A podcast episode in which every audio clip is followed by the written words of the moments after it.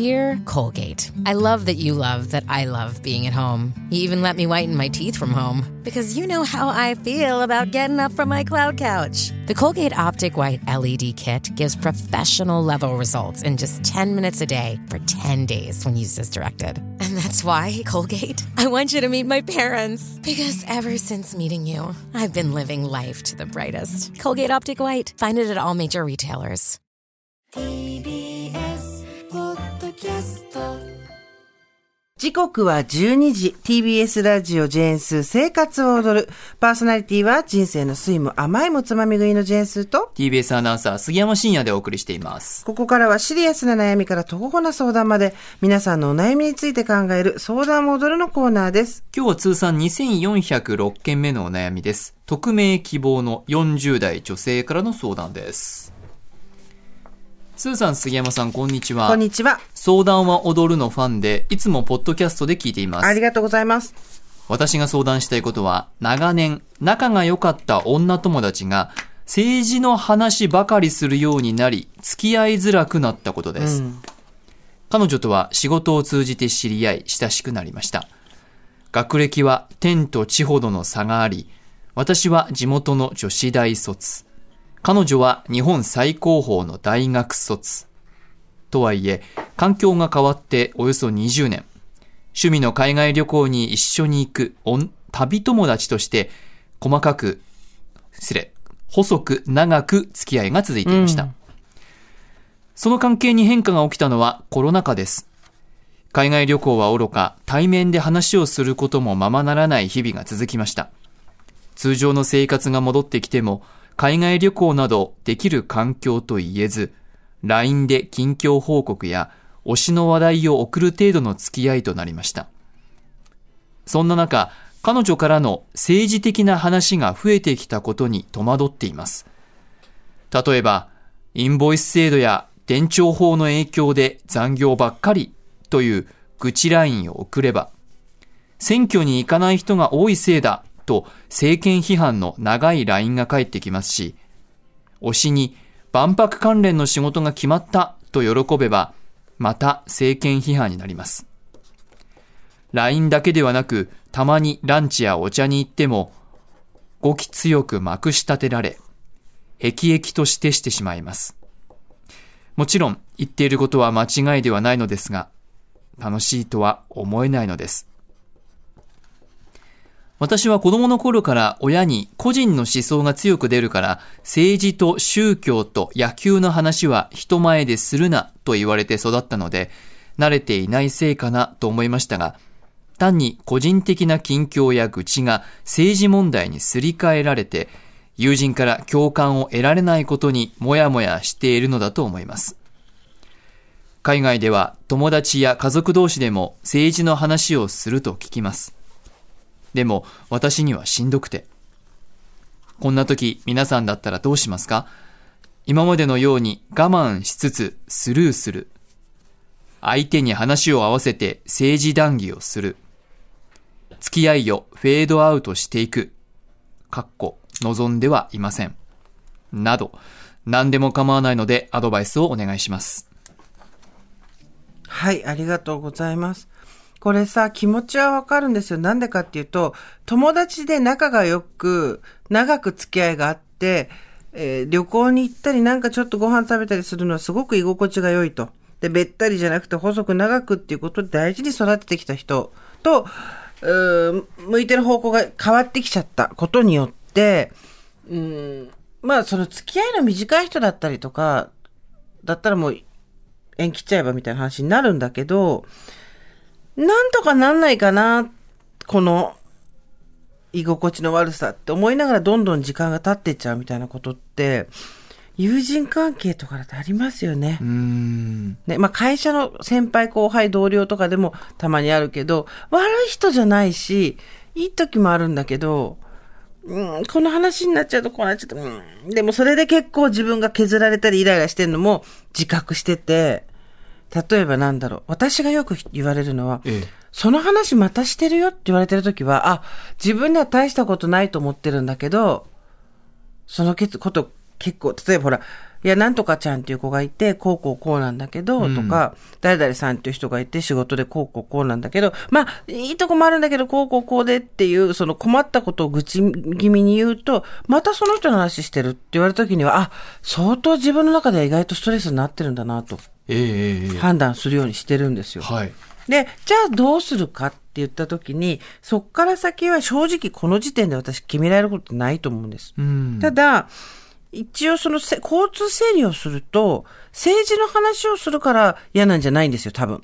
なぜかっていうと、そもそも怒りがついてくるから嫌なんですよ、多分。ほう、あ、すええお友達は、えっ、と、政権批判とか、えっ、と、選挙に行かない人が悪いとか、ええ誰かが誰かを責めてるっていうのを聞かされるわけですよ。ああ、ええで、それは正直えぐい。で、うん多分、政治の話って言った時に、えー人が嫌悪感を示したりとか、する理由っていくつかあるんですけど、一つがバカがバレたくないうんっていうのと、一つが、右だの左だのっていうレッテルを貼られたくない。で、もう一個はやっぱり、人と怒りを持った会話をしたくないっていううん。のがあると思うんですよ。で、えっ、と、怒ることは正当である。怒りを持って表現することって何もあることじゃないっていう、えーことを私は否定してるんではなくて、コミュニケーションとして、えー通常の会話をしていた相手がずっと怒ってるようになったって言ったら、そりゃうん。嫌だわ。ええだって、この方、えっ、と、匿名希望の方ですけど、政治の話だからちょっと、うーん、ある種、気を使ってるというか、あの、聞かなきゃいけないことなんだろうなっていう自分のき、なんていうの？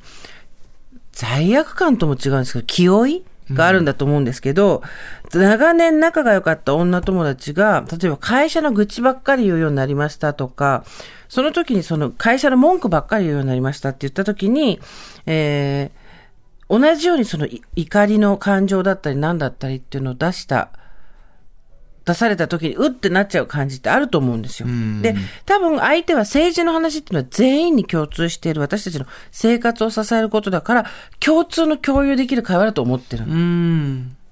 でもそこに怒りの感情が付帯された状態で相手にやるのは私はあんまり得策だとは思わない。うん。政治の話がいいか悪いかとかじゃなくて、政治の話を普通にできる人がいるっていうのを聞くっていう話が書いてあったけど、そもそも、あの、他人と意見が異なった状態で、ほがらかにその場に同時に存在するっていうことが、ものすごく苦手な国民性は正直あると思うんですよ。うん。あなたと私は考え方が違うねっていうことをほがらかに共有するのが。で、政治のことになってどうしても生活のこととくっついてくるんで、それで、えーどうしたってこう、派閥みたいになるじゃん。右なのか左なのかみたいなさ。話になると、うーん。ってこうだんだん気が重くなった。うん。ただ、このメール面白いなと思ったのは、政治の話振ってんの全部自分なんですよね。めっちゃ面白くて、それが。インボイスとか電調法の影響で残業ばっかりってのは、これ完全に政治の話だから。あと、万博関連の仕事が推しに決まったってのは、これも政治の話だから。だから、多分、匿名希望さんは、無意識にめちゃめちゃ政治の話自分から振ってるんですよ。はあ。確かにね。今日のお弁当の話してたら、ここに行かないから行かないで。いきなり。うんそうか。確かに。残業ばっかりみたいなだけであれば、ん政治の話にはいかないかもしれないけれども、今このタイミングにインボイスの話出して政治の話にならないの。かなり難しいよ。あの、外来語使わないでやる野球ぐらい難しいよ。でしょ？そうですね、確かに。万博関連の仕事が決まった。確かにね。あそう、万博で、万あの、で、ただそれに対してお友達が返してくるのが、政権批判だからやっぱきついんですよ。はい。その法律の是非だったりとか、うーんと、な、い別に私今の政権を支持しろって話じゃないよ。うん。コミュニケーションとして、いきなり相手がもうなんか、取り上げてきたトピックに対して、怒りでリアクションを取るっていうのはもう、手として悪すぎるよ。うん。単純に。うん。で、それを向こうが分かってないんだよね。らその政治の話になった時に、多分今、そのことを知れば知るほど相手の人は、お友達は怒りが込み上げてくるフェーズなんだと思うんですけど、うんまあ、これ、自分からはまず振らないっていうのは絶対一つよね。そうですね。で向こうももしかしたらなんか興味あるのかなと思ってのかね。うん。の返信だったりするんですかね。だってさ、たまにランチやお茶に行っても語気強くまくしたてら、へきへきとしますね。そりゃそうだよね。えで、もちろん言ってることは間違いではないんですが、楽しいと思うんです。当たり前だよねえ。うん。そうだ、政治の話だって言った時にみんなこう、それに対して嫌悪感を持ったりとか、えー、ちょっとこう、引いたりとかするっていうのは、もちろん、思想の違いみたいなのをぶつけ合うのが好きじゃないっていう人もいるけど、やっぱこの語気強くまくしたりとか、へき、なんかその、強い態度に出られること自体が、を避けたいっていうことも多いんじゃないのかな。普通のテンションで話せれば別にね。そうですねんと思うけど。うん。ね確かに自分から振らないっていうのはえ。うん。ありますね。おそらくね、ランチやお茶行っても別に政治の話をばっかりしてるわけじゃないでしょうし。んんで、もしくは、あとは、先方ももう40代で大人だと思うから、いや、あの、今の生活の話とか政治の話をするのは構わないんだけど、もう少しテンション下げて話してくれないっていう、うんその、多分自分では自覚がないのかもしれないけど、怒り、基本怒りとか規範とか強い感情で話されると、今までの付き合いでそういうのなかったから、正直ちょっと疲れちゃうんだよねっていうことを、あのー本人に言うのって結構大変だと思うけど、やっぱちょっとそこで大胆なふりをしてちゃった方がいいと思うんですよね。うん。私もでも友達とかとその政治の話をする子はいます。で、お互い語気が荒くなって、え、だってそうじゃんとか、なんとかじゃんとか、かんとかじゃんみたいなことになることも多々あるんだけど、でもなんか別にケロッとしてんだよね、それは、そんなに。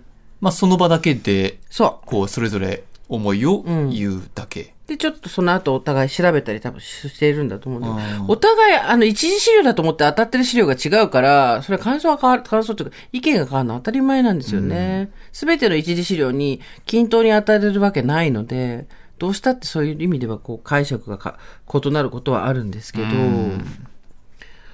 でじゃあ、あと自分なりに考えてみるっていうのも手たかもしれないけどね。政治について。そう。だって、めちゃくちゃ影響してんだもん。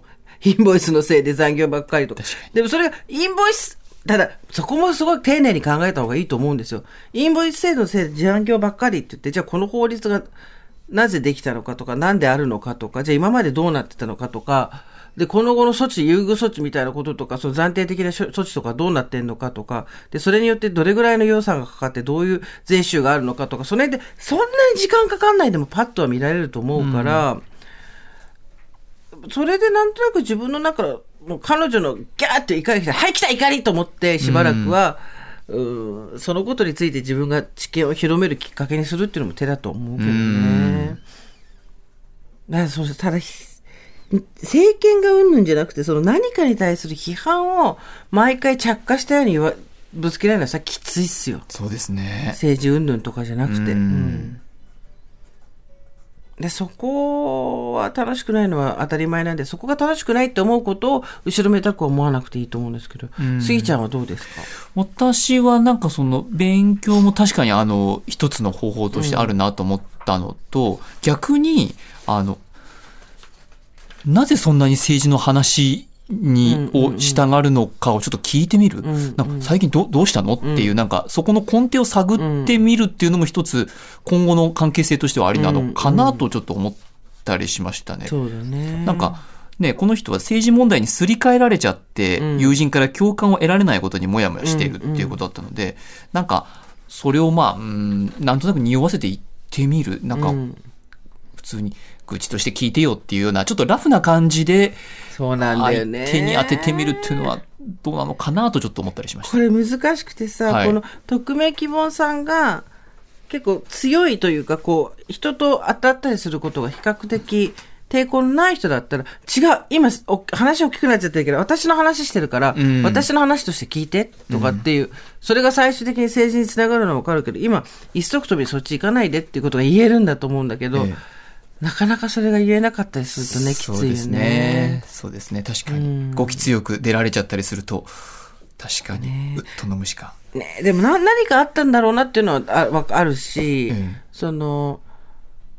現政権だったり、現在の政治体制とかに、えっ、と、不満があるっていうことと、政権を批判し、の批判を動き強く友達にまくし立てるっていうのが、は、イコールではないからね。うん。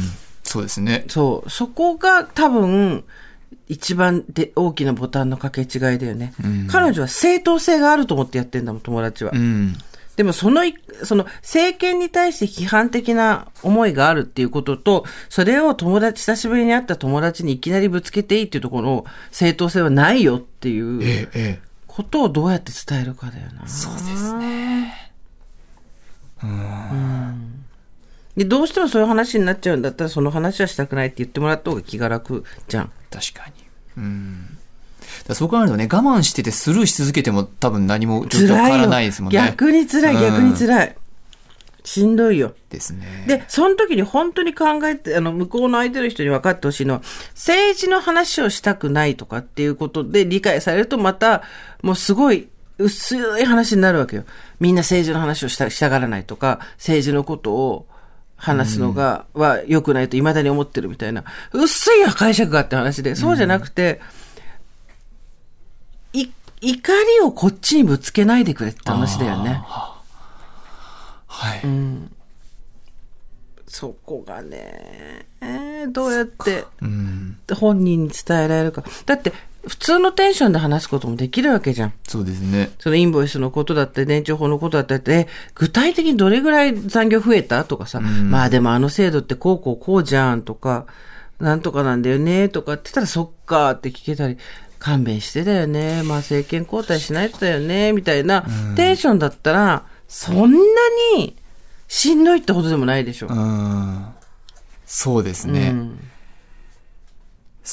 政治の奥にある、その彼女の怒りみたいなとこですか？いや、えっとね、政治のことなら、自分の感情、怒りの感情とか、政治のこととか社会のことなら、自分の怒りとか感情のことを目の前の人にぶつけてもいいっていうコンセンサスがなんとなく取れてること。が、にちょっとクエスチョン。私はクエスチョン。うん。怒っちゃいけないって言ってんじゃないよ。何度も言うけど。怒っちゃいけないって言ってるんでもないし、批判しちゃいけないって言ってるんでも全くなくて、ただそれを身近な人に急角度でぶつけるのは、コミュニケーションとしてどうなのっていうとこですね。はい。SNS で書いたりしてる分には別に見るのも見ないのも自由だから、ええそうですよね。いいと思うんだけど。はい。いや、難しい。ねえ、だからその、動き強くまくし立てられっていうところなんじゃないかな、一番は。だって、自分の個人的な話をしてるのに、いきなり主語が大きくなって、彼女の言いたいことを言ってるだけになるわけじゃん。うん。友人の方の。ね好きあらば自分語りみたいになってるわけじゃないですか。うん。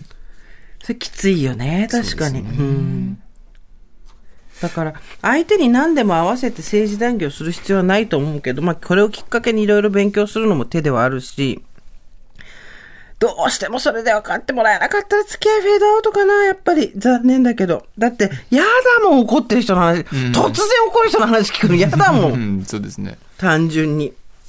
あとは全然、第3人目を入れるとか、2人ではなく。そうね、うんそうだね。もう一人入れるってのもいいかもね。ねえ。ちょっとそこで彼女がどういう対応するか、うんわかりませんが。そうだよ。新しい誰か入れるっていうのが一番い反応を見るところとしてはいいかもな。うん。ね。40代で長く付き合ってる友達だからな、このままね、年取っても仲良くやりたいですよね。そうですよね。いろいろ気持ちをお察ししますけど、ちょっと参考になったかしらいかがでしょう？